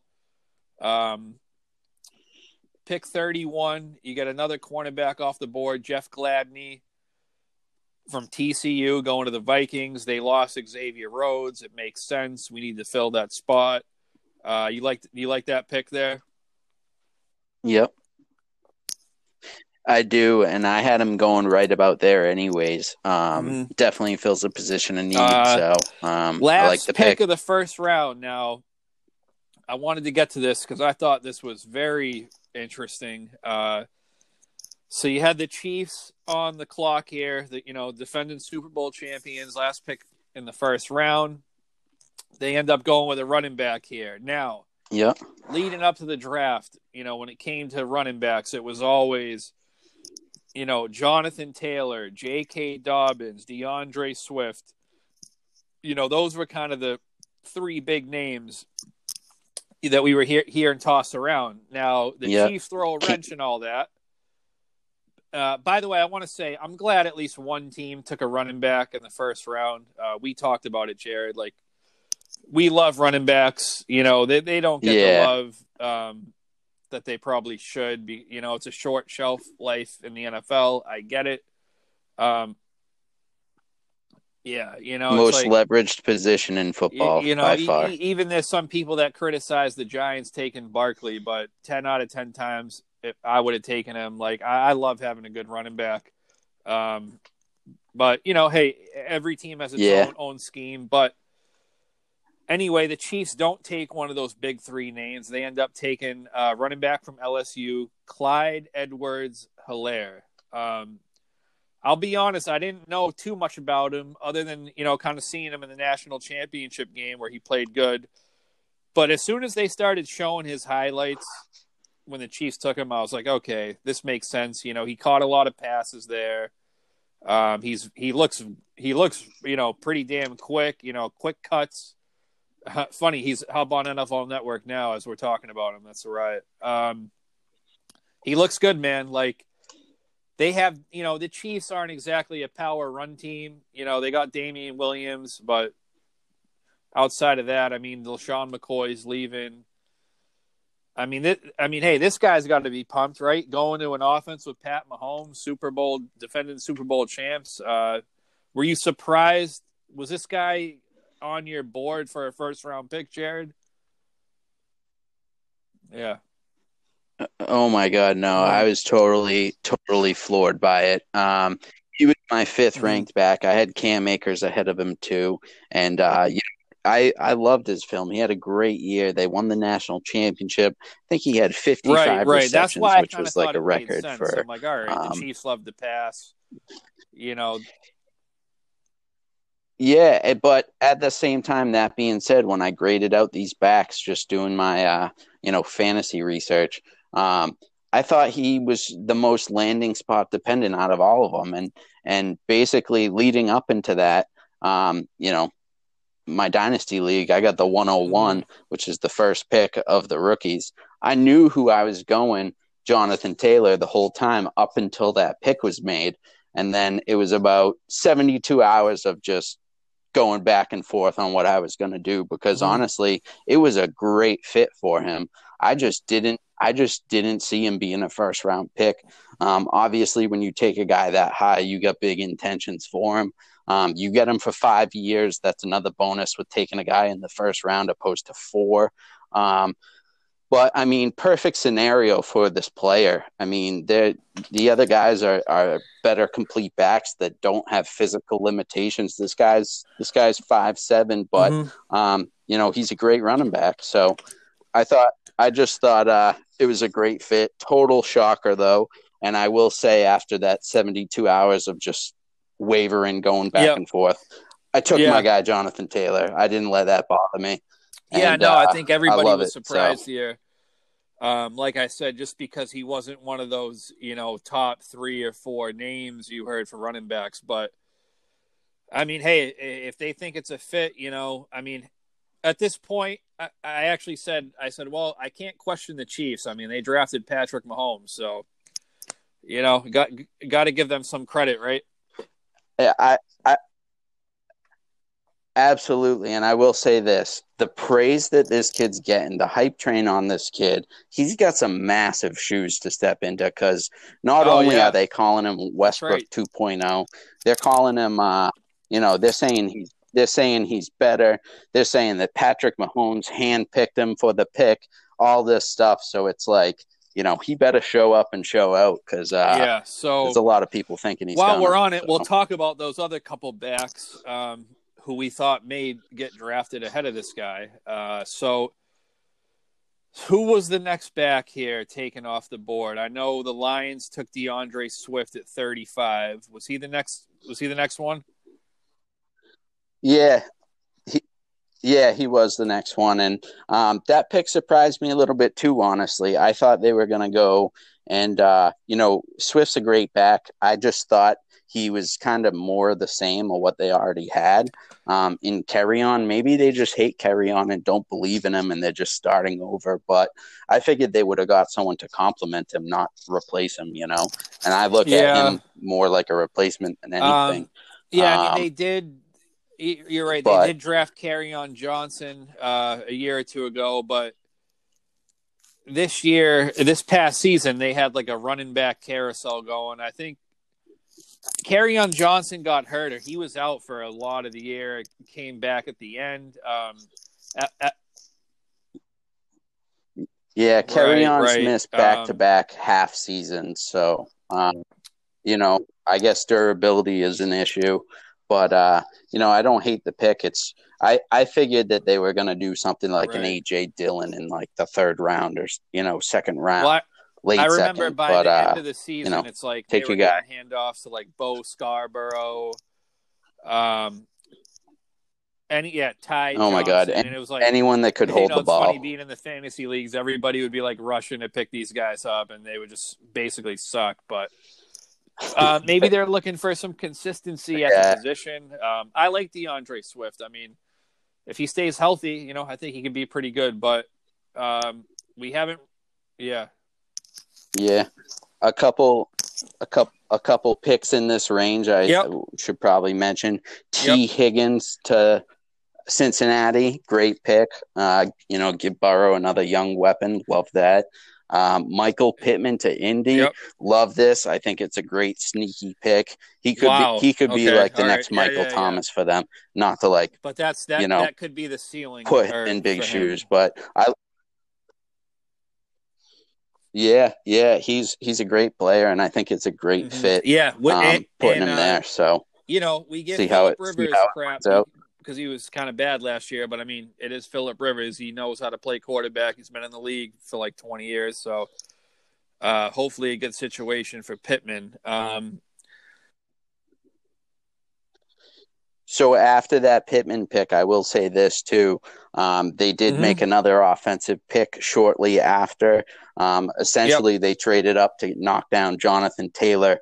They looked at it like he slid way too far and he was way too talented to be there. So they moved up. They knocked him down. I think it was one of the best fits. I think it's equally as good of a fit as Clyde Edwards is in KC. That O-line is dangerous. They're one of the best O-lines in football. And JT is a straight horse. So Jared, I want to ask you, he's going to be dominant. So, you know, some of the comparisons I've heard, they're comparing Jonathan Taylor to like Saquon Barkley. But also, let's not forget about Marlon Mack. Like, he had a pretty good season in Indy. Like, you know, he was like a top 5, 6, 7. I don't know where, but he was like a top fantasy back. He was definitely solid. Right. I think he broke 1,000 yards rushing last year, but you know, he still has a year left on his deal. You know, he's going to be a free agent, and you know, it's one of those things in the draft. You know, if a player falls to you that's that talented, you almost have to take him. And you know, nothing against him or him not producing in that role. I think it's just they found a cheaper, better, younger, you know, player that can step in and make the team better. So I think it's a no-brainer. And the comps range from pretty much Saquon to Chubb, and you know, I think his floor is Nick Chubb, and I think his ceiling is Saquon. So if that puts him in a pretty good range for you, that's where I got him. It seems like a great fit. I'm curious to see how that backfield situation plays itself out. I do want to mention one other pick that was in this round. Actually, a couple other picks, but so this would be in the second round. The Giants end up taking Xavier McKinney, Alabama safety. Some call him the best safety in the draft. I thought again, Gettleman takes a lot of crap, but this was a great pick. If you watch the Giants last year, their secondary was getting absolutely toasted. I love Antoine Bethea. Like, he's been a great veteran. If you know who he is, he was on the Cardinals for years, but you know, he's like 40 years old or something. So they had lost Landon Collins. They got Antoine Bethea. They do have Jabril Peppers, who I like. But a lot of people had this kid pegged as the best safety in the draft. Do you like this pick for the Giants, Jared? Yeah. Oh my God, I love that pick, and he totally fell. I had him as a first round grade. I think the problem was safety's just one of them, one of those positions that are a little bit less sexy. So I think, like, you know, towards the end of the draft, people were prioritizing like the defensive tackles, defensive ends, stuff like that. And really, you know, it was almost to his despair, but he landed in a good spot. You know what's funny, because just looking at it, Jared, it's like the Giants started a trend here, because I believe he was the first safety off the board, and then I think so. I'd have to go back and look at round one. Was he? Wow. Was he ahead of Delpit? Yes, he was, because Delpit goes to the Browns about 10 picks later. Yeah. And then, so you got McKinney. Okay. At pick 36 goes to the Giants. The very next pick. So I'm thinking, if the Giants didn't take him here, were the Patriots going to take him with the next pick? Because they end up taking Kyle Duggar, Division II safety from Lenoir Ryan. Hey, props to him. Division II all the way to the second round of the draft. Naturally, in a Bill Belichick fashion, like a guy nobody's ever heard of. How do you feel about this pick, Jared? Yeah. So right, I think they might have gone McKinney if he was still available, but honestly, I love this kid. No one knew about him. I heard some hype about him like a month prior to the draft that he was climbing up boards and he was getting recognition. And then I think about a week or two before the draft, I was looking at someone's mock and they had him in the first. And I was like, are you kidding me? The hype train. So I went in, I watched some of his video. I like him a lot, actually. I think he's going to great player. Could we have gotten him a little later? Maybe, but I don't hate it. I think he's actually going to be a player. So I think people right now, if you're a Pats fan, you're just tortured every year in the draft. So we don't really expect too much. And this is just one of those picks you're going to have to wait. Again, going to have to wait and see on it. I know some people are like, "Oh my God, like who is this guy?" But it's like, hey, the best player in Pats history, and arguably people say the GOAT, and when it comes to NFL quarterbacks, Tom Brady, they got him in what, the sixth round, was it? Sixth round draft. So you never know. 199. Tony Romo, undrafted free agent. I mean, there's a bunch of guys, go down the list, that end up having great careers that maybe you never heard of, came from a small school, etc. But Belichick obviously did his homework on this guy, so we'll see how it plays out. But yeah, then you had Grant Delpit a couple picks later, goes to the Browns, LSU safety, probably a good pick for them. And then the very next pick, Antoine Winfield Jr. from Minnesota, goes to the Bucks, another safety. So you start seeing, his dad actually played in the league too. Love it. Back on the Vikes for years, good player. You start seeing safeties flying off the board there. This second round is interesting because a couple other guys here, you had A.J. Epineza. He fell all the way into the middle of the second round, going to the Bills. DN from Iowa. That's a good pick, I think. He fell way too far, man, honestly. I had read some stuff about him maybe being a top 10 pick, but one of my favorite picks was here. Yeah. Yep. Again, I think you can't ask to land in a better situation if you're this kid. That's J.K. Dobbins, Ohio State running back, going to the Ravens. The team that's reinventing running the football, and Mark Ingram's cool, Gus Edwards is cool. I get it, but you saw in the playoff game when those guys were kind of banged up, and the whole Ravens scheme fell apart. So they need the depth here. And this kid is a beast, man. He had a great career at Ohio State. I think it's a great pick for the Ravens. What do you think, Jared? Oh, my God. I love this pick. And this is one of the guys I was targeting in my Dynasty League draft last night. I managed to get so lucky, and I got him at the 106, which is like a miracle. But I love this kid. I absolutely love the landing spot. Baltimore just, again, crushing it in the draft. What else is new? It's funny. Do you know how they got this pick? So – all right, so this pick was the Patriots pick that was traded to the Falcons for Mohamed Sanu, that was traded to the Ravens for Hurst. So that pick turned into Dobbins. You asked me, I would have never gave up that second round in this draft for Sanu. Sanu sucks. He's washed up. No, not a chance in hell I would have did that. And now look at it. This is the risk a lot of these terrible GMs run into when they have these picks and they throw them around like Bill O'Brien, like candy. And, they turn into full-blown studs, and that's what J.K. Dobbins is going to be. Yeah, I had him graded as my number 2 back in this class. This just has, like, perfect fit written all over it. Now, are you surprised that, like the way it worked out, it looks like it worked out for him going to the Ravens. But were you surprised to see like DeAndre Swift, Jonathan Taylor, Edwards-Helaire? We're kind of surprised all these guys went ahead of Dobbins. So I wasn't that surprised. I actually said to a couple friends of mine that my guy was going to slip. You know, he was one of my guys. He thing about him is he got hurt in the playoffs. He basically came on and off the field in that semifinal game. Pretty much was their best player on the field, even injured. So going into the draft process, this guy missed the combine. He missed his pro day because coronavirus. So the kid really got kind of the short stick. He wasn't healthy. He wasn't ready for the combine anyways. So he just kind of got a little bit screwed with a couple things in timing, but I think it's to his benefit. He landed in, you know, arguably one of the best three spots there. All these running backs really landed in pretty good spots. Paper, at least. It's just kind of like, hey, the stars align for these situations. Yeah, so it all looks like a good fit. Yeah, absolutely. And I mean, all of these guys literally landed in, except Swift, landed in one of my best three spots for them.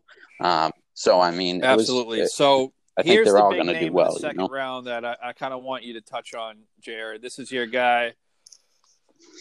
We all like this guy. I know you're very big on him. So another very interesting pick given the situation. Jalen Hurts, the quarterback, Oklahoma / previously Alabama, that he ends up going to the Eagles in the second round. Now, a couple years removed from winning a Super Bowl with Nick Foles, who's no longer on the team, but they still have Carson Wentz. They gave him the big contract.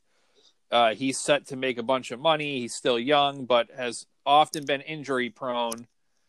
But they go, you know, so they sneak into the playoffs last year, wild card, but Wentz gets hurt. Now they have Josh McCown out there, you know, no disrespect to Josh McCown. I mean, journeyman legend, but you know, I think they're kind of seeing like, all right, we need a better situation here. How do you feel about them? Yeah. How do you feel about this landing spot for Hurts, and what does this tell us about Carson Wentz and the Eagles? So I think it was absolutely a need. There was a lot of pushback from the fan base on this pick, but the reality of the situation, they need to really open their eyes here. Wentz can't stay on the field. He hasn't been able to do so. You know, he is a good quarterback, but you got to be on the field. So, I mean, their biggest – look at them. Even that Super Bowl, they didn't win it with Wentz. Wentz got them through most of the year, but Foles that carried them down the stretch and into the playoffs and ultimately got it done here. So, I mean, this guy can't stay on the field. So as much as the fans hate it, they're going to eventually love this pick because they need this pick. And no pun intended, this hurts Wentz.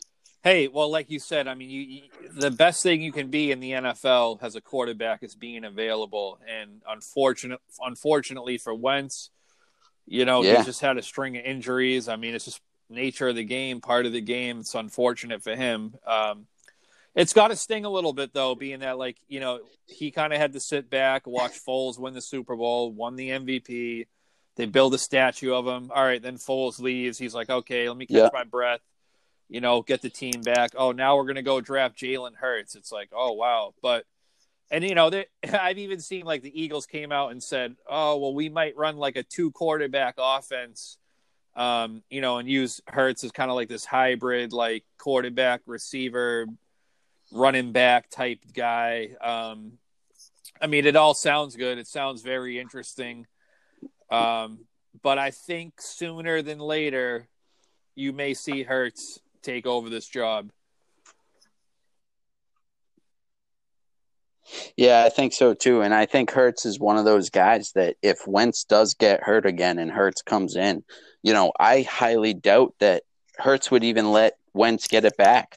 I mean, this kid's a baller. They don't realize it yet, but they actually got a great pick in him. I mean, look at all these quarterbacks that have been drafted in the first round over the past, you know, 10, 20 years, you know, the Whedons, the Manziels, the Bortles. Like I could, Rosen, I could go on until I'm blue in the face with all these scrubs and like you bitching about a second round quarterback. That's the same kid I was talking to who's a big Eagles fan. He hated the first pick. They had the receiver Ray Gore. He hated this pick. I'm like, dude, you know, I hate to say it, but like we're saying, Wentz can't stay on the field. I mean, and not only that, they said, oh well, this is what we do. Yeah. We develop quarterbacks. So. Yeah, and I actually I think I texted you and Adam about this too. The GM had a nice little interview on the NFL Network talking about when they were making that pick and when they were watching him fall down the board. Essentially, they had deja vu of when Russell Wilson was a rookie and they missed out on him. They tried getting him at a later pick and, you know, they screwed it up. So, I mean, now they're looking at it like this kid's so good. Why is he still here? You know, we're not going to mess this up this time. Again, I don't know. You know, good move. We say this about almost every pick these first couple of rounds, but it feels like a good fit. I don't know. I like the kid. We'll see how it plays out. For the time being, you know, Wentz will be the starter, but we'll see if he stays healthy. Yeah, so a couple other things, Jared. Who I wanted to ask you, well, is there any other guys you wanted to mention here in the second round? Right, yeah, second or fringe third. I got a list here. I'll just rattle off a couple. Yep, Brian Edwards to Oakland. That was one I already mentioned. Love it. I think it's a great fit. Antonio Gibson landed on the Redskins. Ron Rivera has been talking this guy up huge. He was a guy I mentioned. We talked sleepers in one of the episodes. He was my guy. He landed in a great spot. They don't really have a dominant running back there. He can do it all. So I think they're going to, finish grooming him on this running back position, and I look for him to be a big threat in fantasy, especially. Mims to the Jets. I love that pick. Mims is a great pick. He's going to get absolutely fed. Mm-hmm. So another name to look for in fantasy. You know, no one likes to root for the Jets, even Jets fans. So he's a player that you can get behind in fantasy, honestly. And then I think my last pick that I wanted to mention was Darrington Evans to Tennessee, running back. I love that pick for a couple reasons. Derrick Henry's on the franchise tag. Could be his last year there. This kid has three-down potential. He had one of the best speed scores in the draft, and I think it's the perfect fit behind him. I could see him playing like a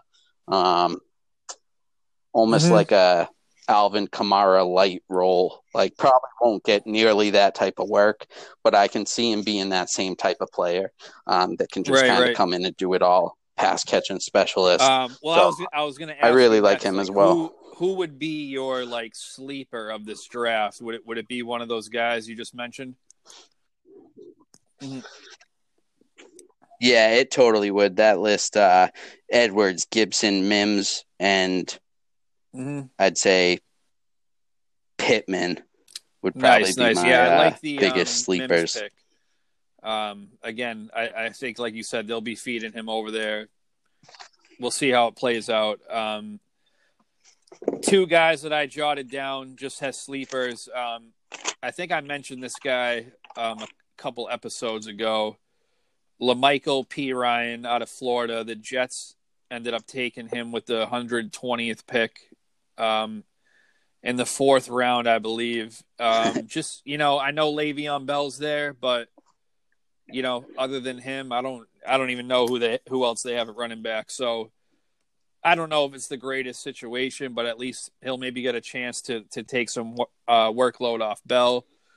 But the other guy that I really like, so I remember when the college football season started, it was like the first game I sat down and watched this year. It was Florida Gators versus Miami Hurricanes.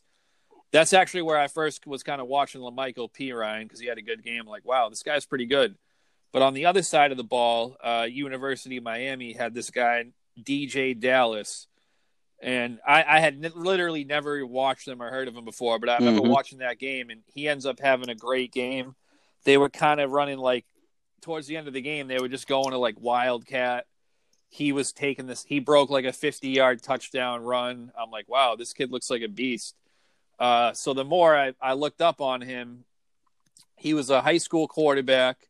He goes to university in Miami, has a wide receiver, and then his freshman year converts to running back because they had a bunch of injuries and stuff. So, you know, last year was kind of his first year being like the guy. And it's like, you know, yeah, he wasn't putting up like J.K. Dobbins numbers or anything like that. But he had, let's see here, he had 115 carries, about 700 yards, 8 touchdowns, but average 6 yards a carry.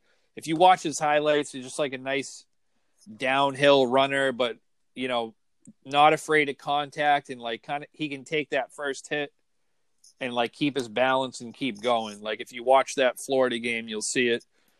Kind of reminds me of Alvin Kamara a little bit. But he ends up going to the Seahawks in the 4th round.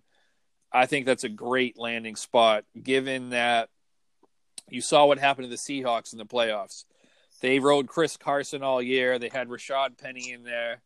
By the time they got to the playoffs, both of those guys were hurt because they run the ball like more than anybody. And, you know, they're giving handoffs to Travis Homer. Ironically, another University of Miami running back who was teammates with DJ Dallas. So I read that Rashad Penny is going to be out for the first 6 weeks or something. So I just, you know, for him, you know, I don't know how it's going to play out, but I think he's in a good situation where he may get opportunities sooner than expected, and he's on a run-heavy team. So, you know, and even I love Chris Carson too. Don't get me wrong, but he's had issues with his hip and stuff. He misses games here and there, and just like I said, being with Russell Wilson, being on such a run-heavy team. You know, I don't think you can ask for a better situation for this kid. But those were kind of my two sleepers of the draft. We'll see how it plays out. I can't forget to mention Jake Fromm. This is Jake from State Fromm, the quarterback from Georgia that everybody loves to hate. But I don't know, Jared. Like, I don't know why. I just feel like. Well, I don't know if he's going to get a chance here. He went to the Bills. They already have Josh Allen.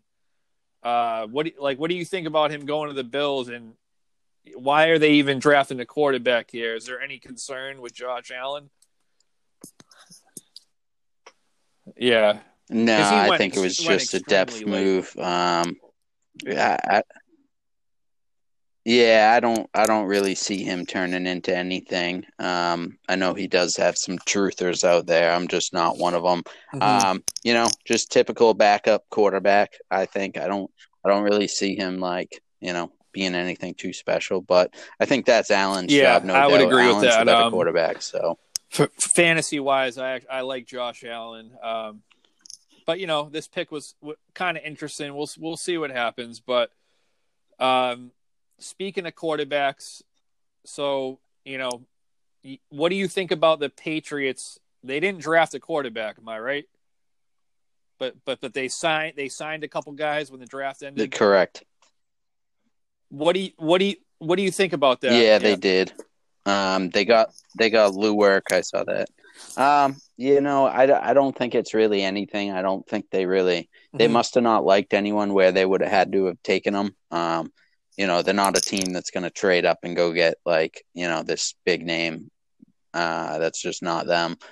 So they're looking for, like, hidden gems. That's what they are. And I think they found that with Stidham. So I think it's Stidham's job until further notice. And I think the kid's going to get a chance to show what he's got. I do think I got a feeling he's actually going to be pretty nice. I mean, it's got to show some confidence, right? If they're not making any big splashes or moves. Right. It's got to show confidence in them. But I was going to ask you, like, are they leaving the door open here for Cam Newton? Because it came out you know, my cousin texted me this. He's all into, like, you know, lines on games and all this and, like, you know, side prop bets, whatever. But he was like, oh, it went from, like, plus 400 to minus 200.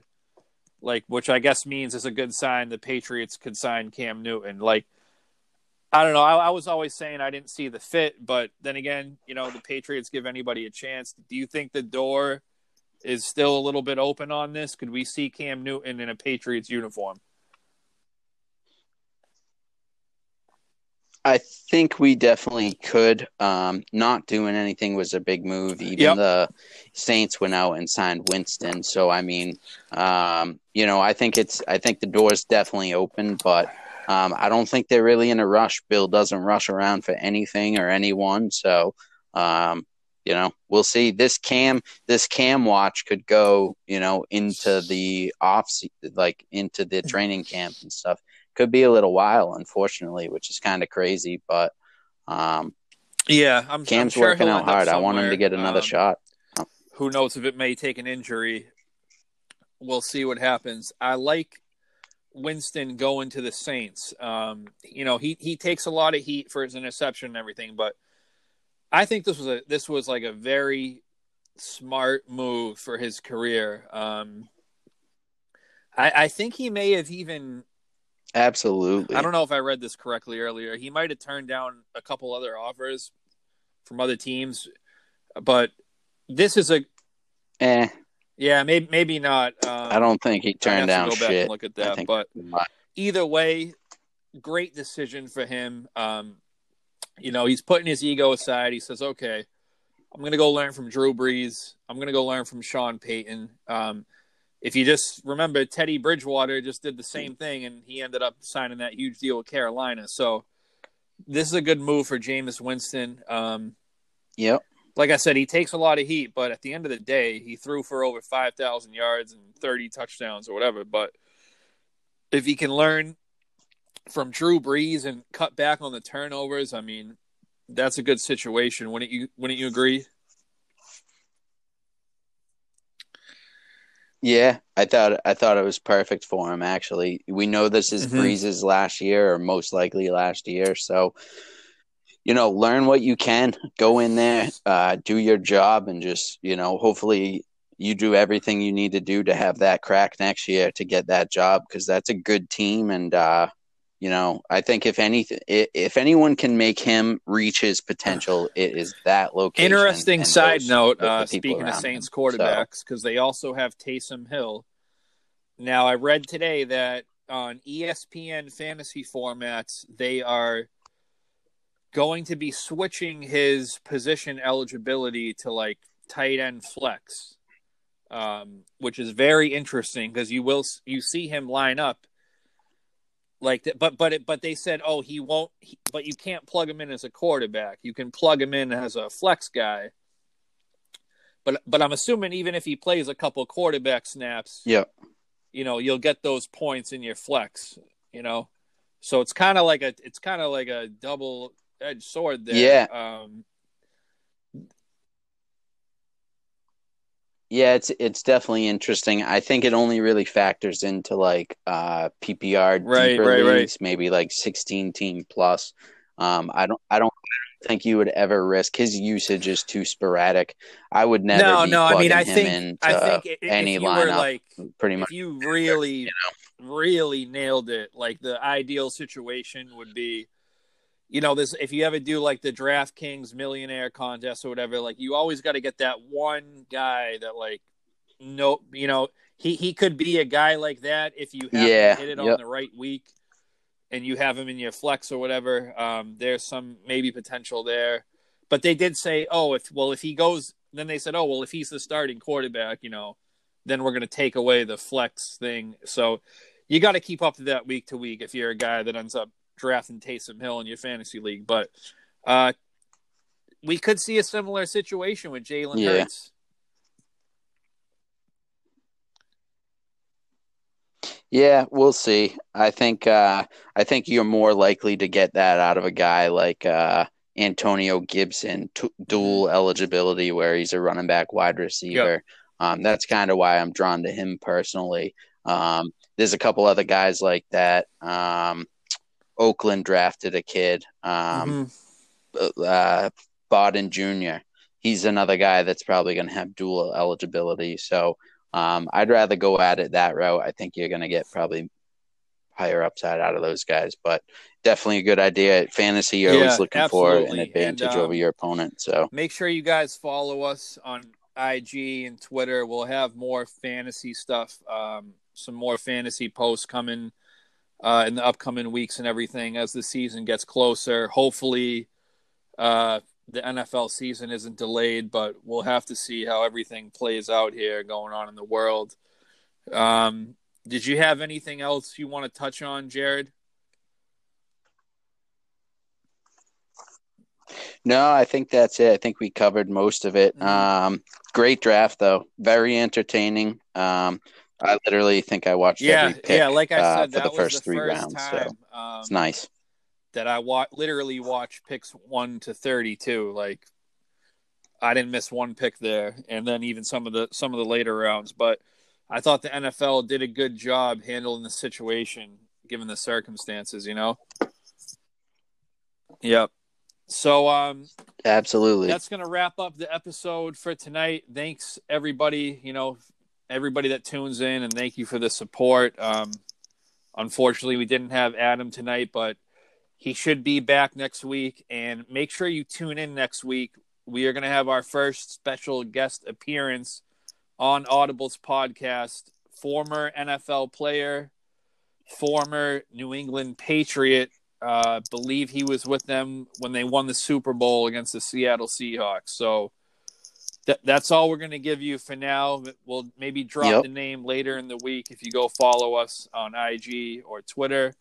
And the other good news is, for the foreseeable future, it looks like Jared will be joining us full time here on Audible's podcast. So, Jared, welcome aboard officially.